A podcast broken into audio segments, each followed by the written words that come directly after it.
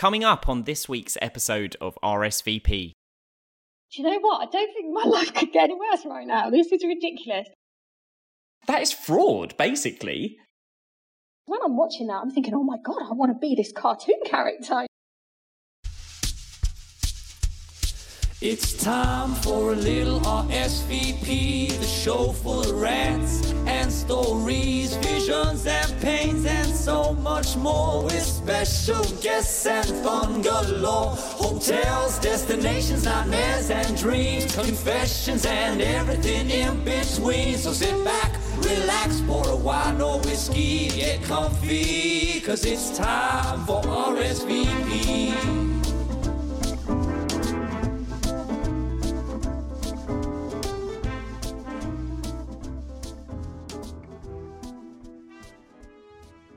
Hello and welcome to RSVP.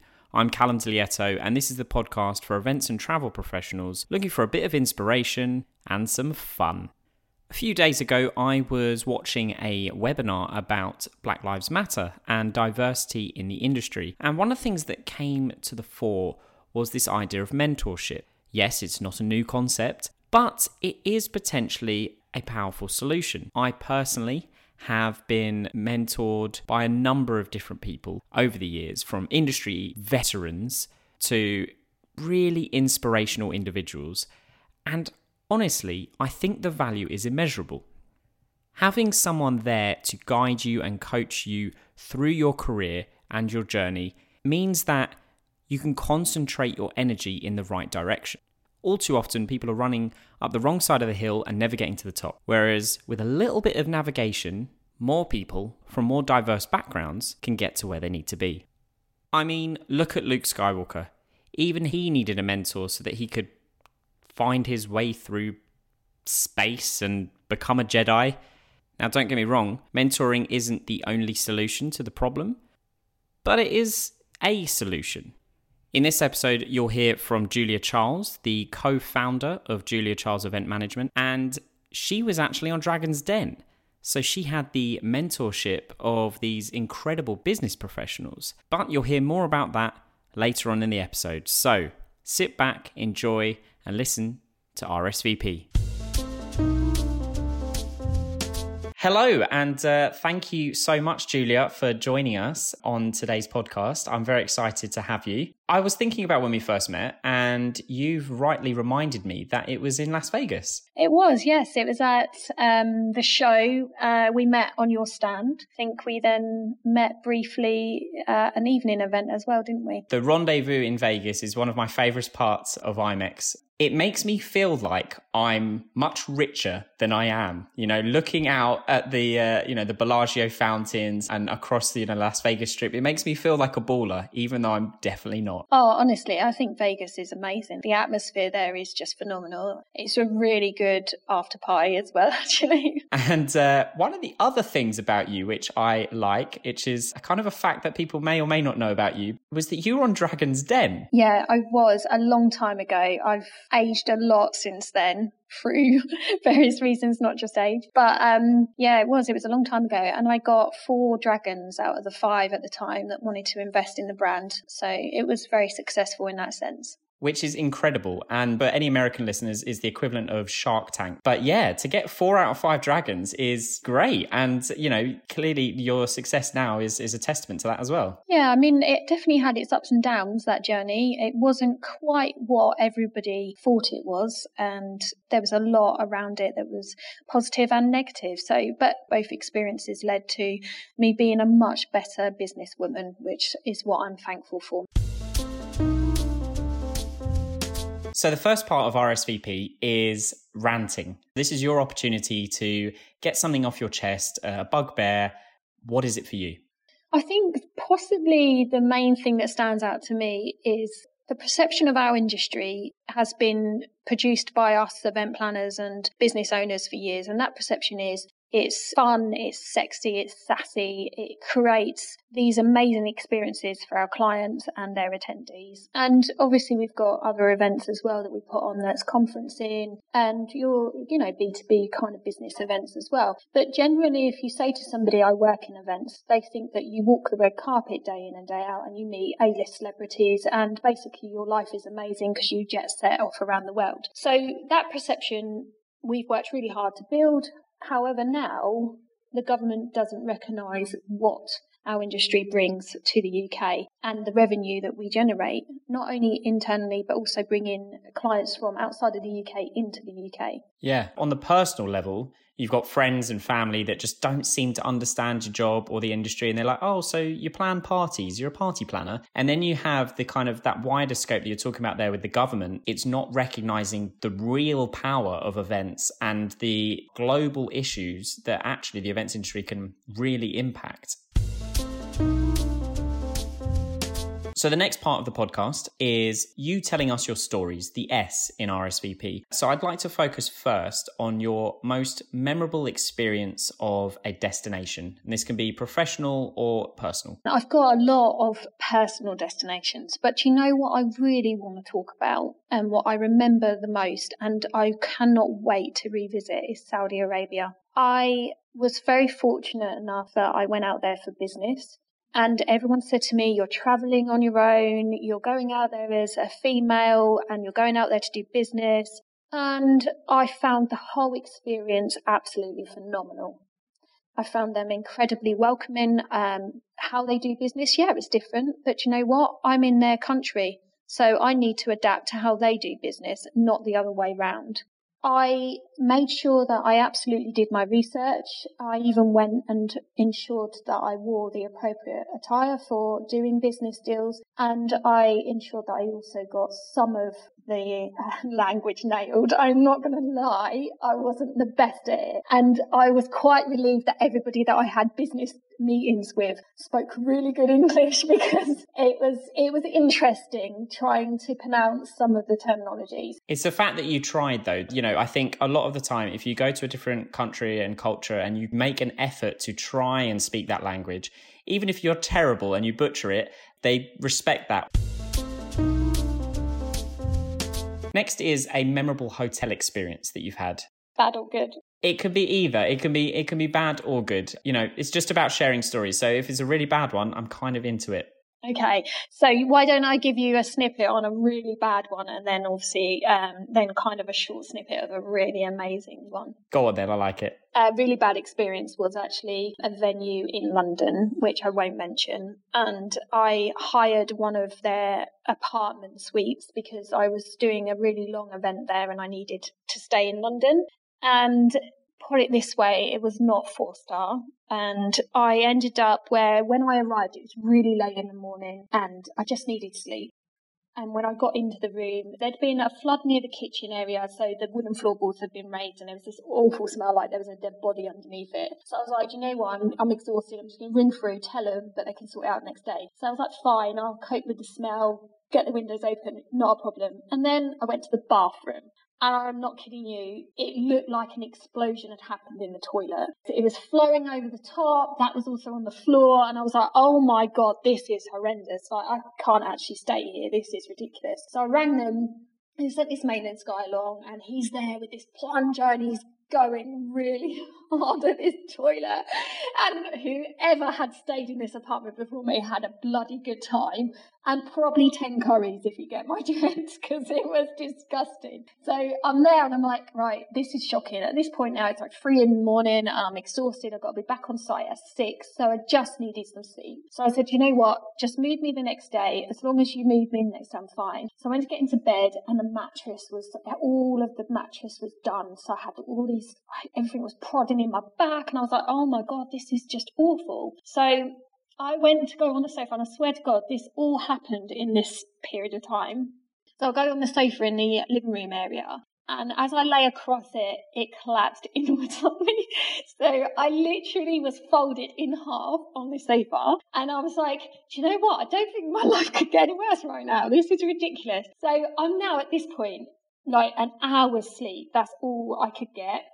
obviously, as you appreciate, I throw the cushions on the floor and I'm there on the floor just like watching the sun come up thinking, I can't believe this. Yeah, that is a, literally a series of unfortunate events unfolding at the same time, isn't it? And and the fact that it was so early in the morning, and you know you've got to do some work, and you're already exhausted, and you're just faced with smells and visions and uncomfortable mattresses and all of that combined. I am surprised you didn't break down into tears, to be honest. I'm not kidding you, Callum. It was the most ridiculous experience. Yeah, I bet right at the end of that, you know, going home to your own bed and just being able to take a couple of days to just relax would have been the best feeling. So I, I certainly feel your pain. And you had a good experience as well. Yeah. And actually, that's one I do want to go back to. So I found this place in Wales on Anglesey, and it's the Travel Museum. And I approached him and said, Listen, I know you're a motoring travel museum, and I know this is not the done thing, but I really would love to actually host an event here, but actually have it almost like a makeshift pop up hotel as well. And I want people to stay in the vehicles. And he was like, What? It's like, Yeah, I think this could be super cool. Like, I think this could be a winner. He had a, a, fighter jet there, he had army trucks, he had loads of things. So I ended up staying in this converted long wheel wheelbase army truck. It was the most amazing experience. And the first night I stayed, it rained, but a really beautiful light rain. So I was just in this army truck on, and it was hitting the canvas roof, and I was just like, this is phenomenal. It's, it's just a whole total different experience, isn't it? It's not another bed in another place in another building. It's something that is very memorable. I love it. And the final story that I'd like you to share is a memorable food experience that you've had. I've eaten in some amazing restaurants, and actually, funny enough, when we met out in Vegas, I had a fantastic meal in the Gordon Ramsay restaurant, which was amazing because obviously he's filmed in that restaurant. But the one that really stands out was I was told about this shack um, now it's they call it the food shack, and it's this mobile shack, and everyone was saying to me, look, it's this woman. She's starting out, and she kind of just cooks in her kitchen, but I think she's like pretty amazing, and I'd love for you to go along and taste her food. And what she does, she just rocks up in these like and she just rocks up. Like she just pulls over on the side of a road or she goes to a town and just rocks up. She, she doesn't care about permits, doesn't care about anything. So I felt like this really weird stalker. I was like, well, how do I find this woman? You know, because she doesn't go to the normal foodie festivals around where I live. It's always about, I'm rocking up at this time, and if you know about me, you'll be there. And then I was driving around one night and I saw this huge queue and it went the whole length of this high street and then it went round this corner, around another corner and I was like, I don't get it. I don't understand what is going on, what they're queuing for. So I pulled over and I went along and I was just going to people in the queue, what are you queuing for? And they was like, the shack, the shack's here. And I was like, what? So I found her, introduced myself because we've been talking over media and stuff anyway. And then she let me stand in the back of her kit, like the back of the shack that she built. So stuff was being cooked and no word of a lie. Like it was amazing. She was cooking out of, do you remember the old school filing cabinets, the metal cabinets? So she was cooking out of them. She was cooking out of oil, old school oil drums. Like everything was shack. It was amazing. And the food was phenomenal. And I think what it goes back to again is that not when you go away from the chains, you find people's passion and love. And that's when you know you're eating good food. Yeah, there's there's something about the passion, isn't it? I think when when someone's passionate about the food that they're making, you know, they put their blood, sweat, and tears, hopefully not literally, into the food, then it does taste better. You can you can taste that passion. You can taste the love that has gone into making it, rather than like a you know a factory conveyor belt of just food just getting churned out. It it feels like it's art that's been crafted. So the next step in RSVP is the V, which is about visions and you painting a picture of your dream event. So tell me, what would your dream event look like?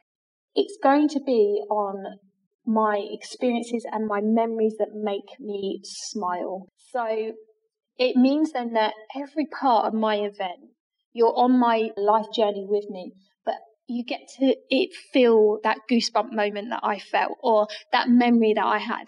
So, for example, Jessica Rabbit. Yes, yes, I do. I definitely remember Jessica Rabbit. Oh my God, yes.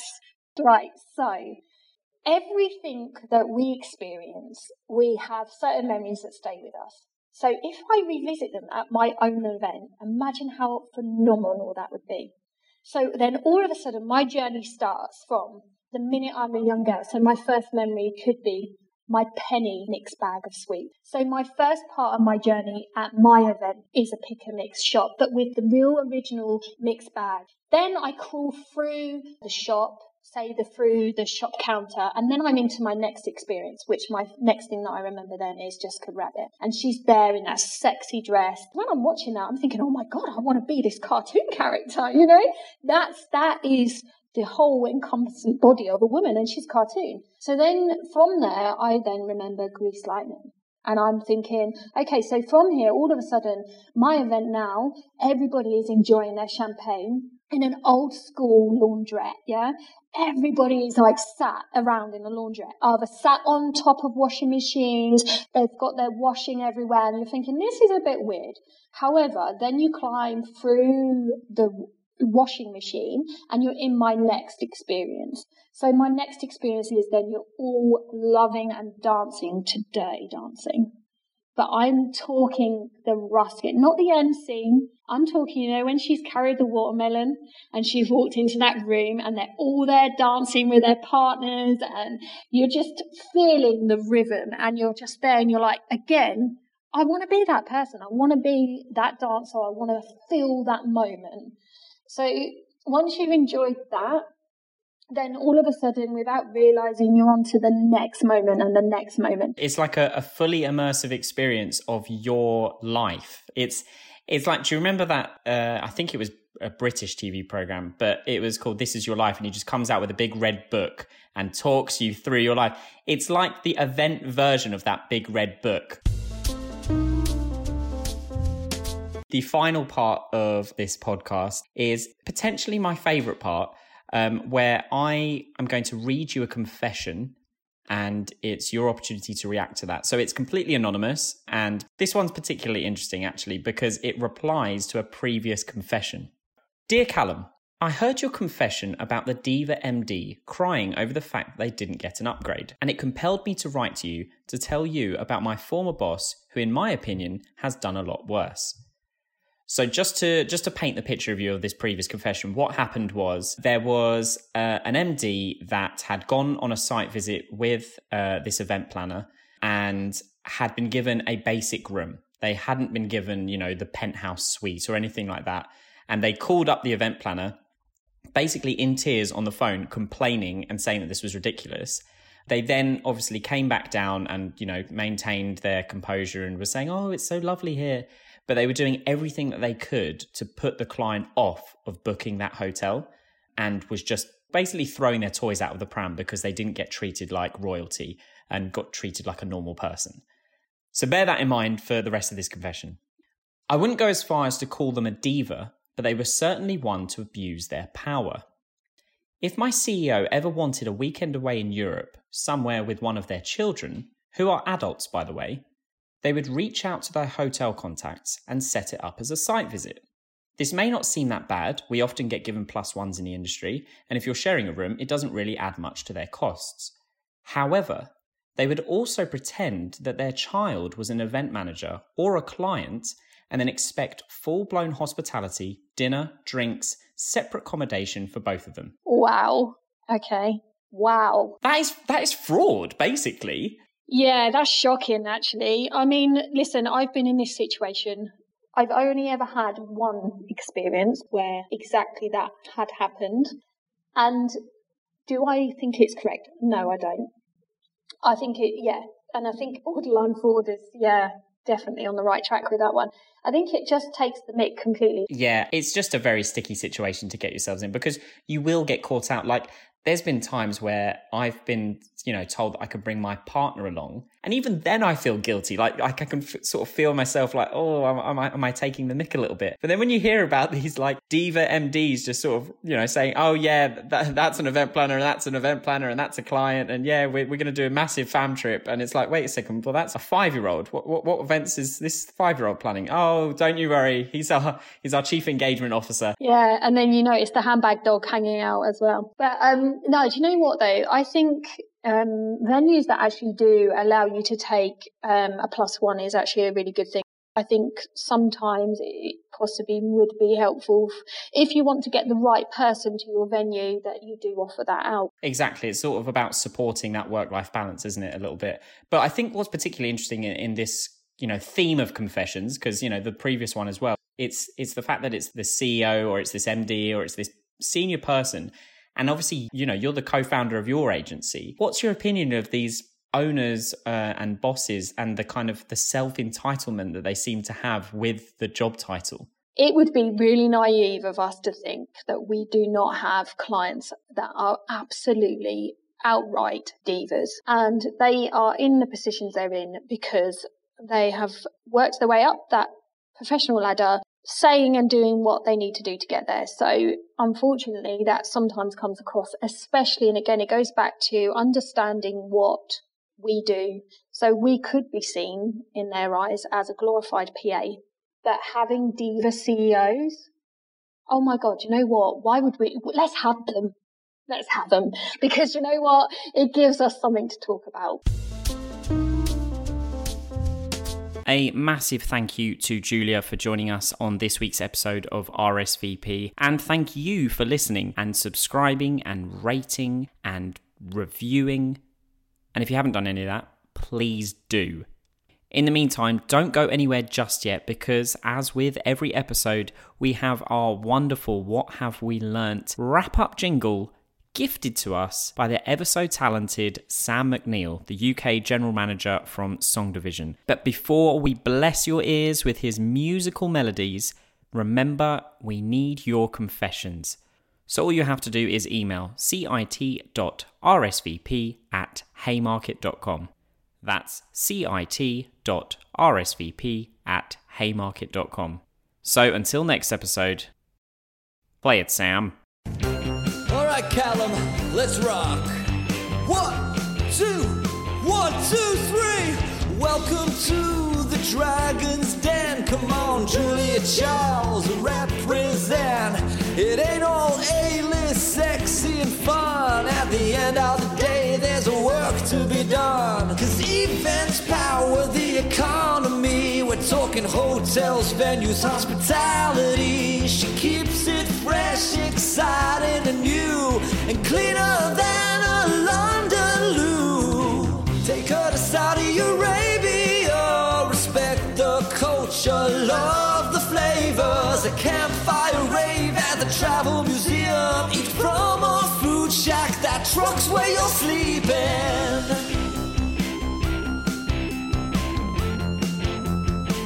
Here we go.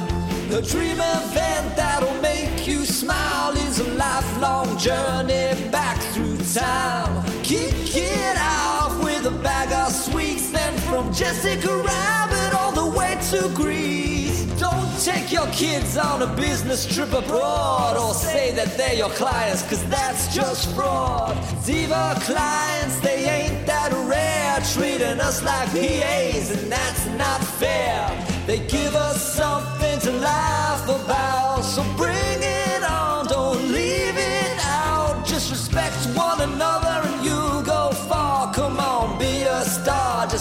go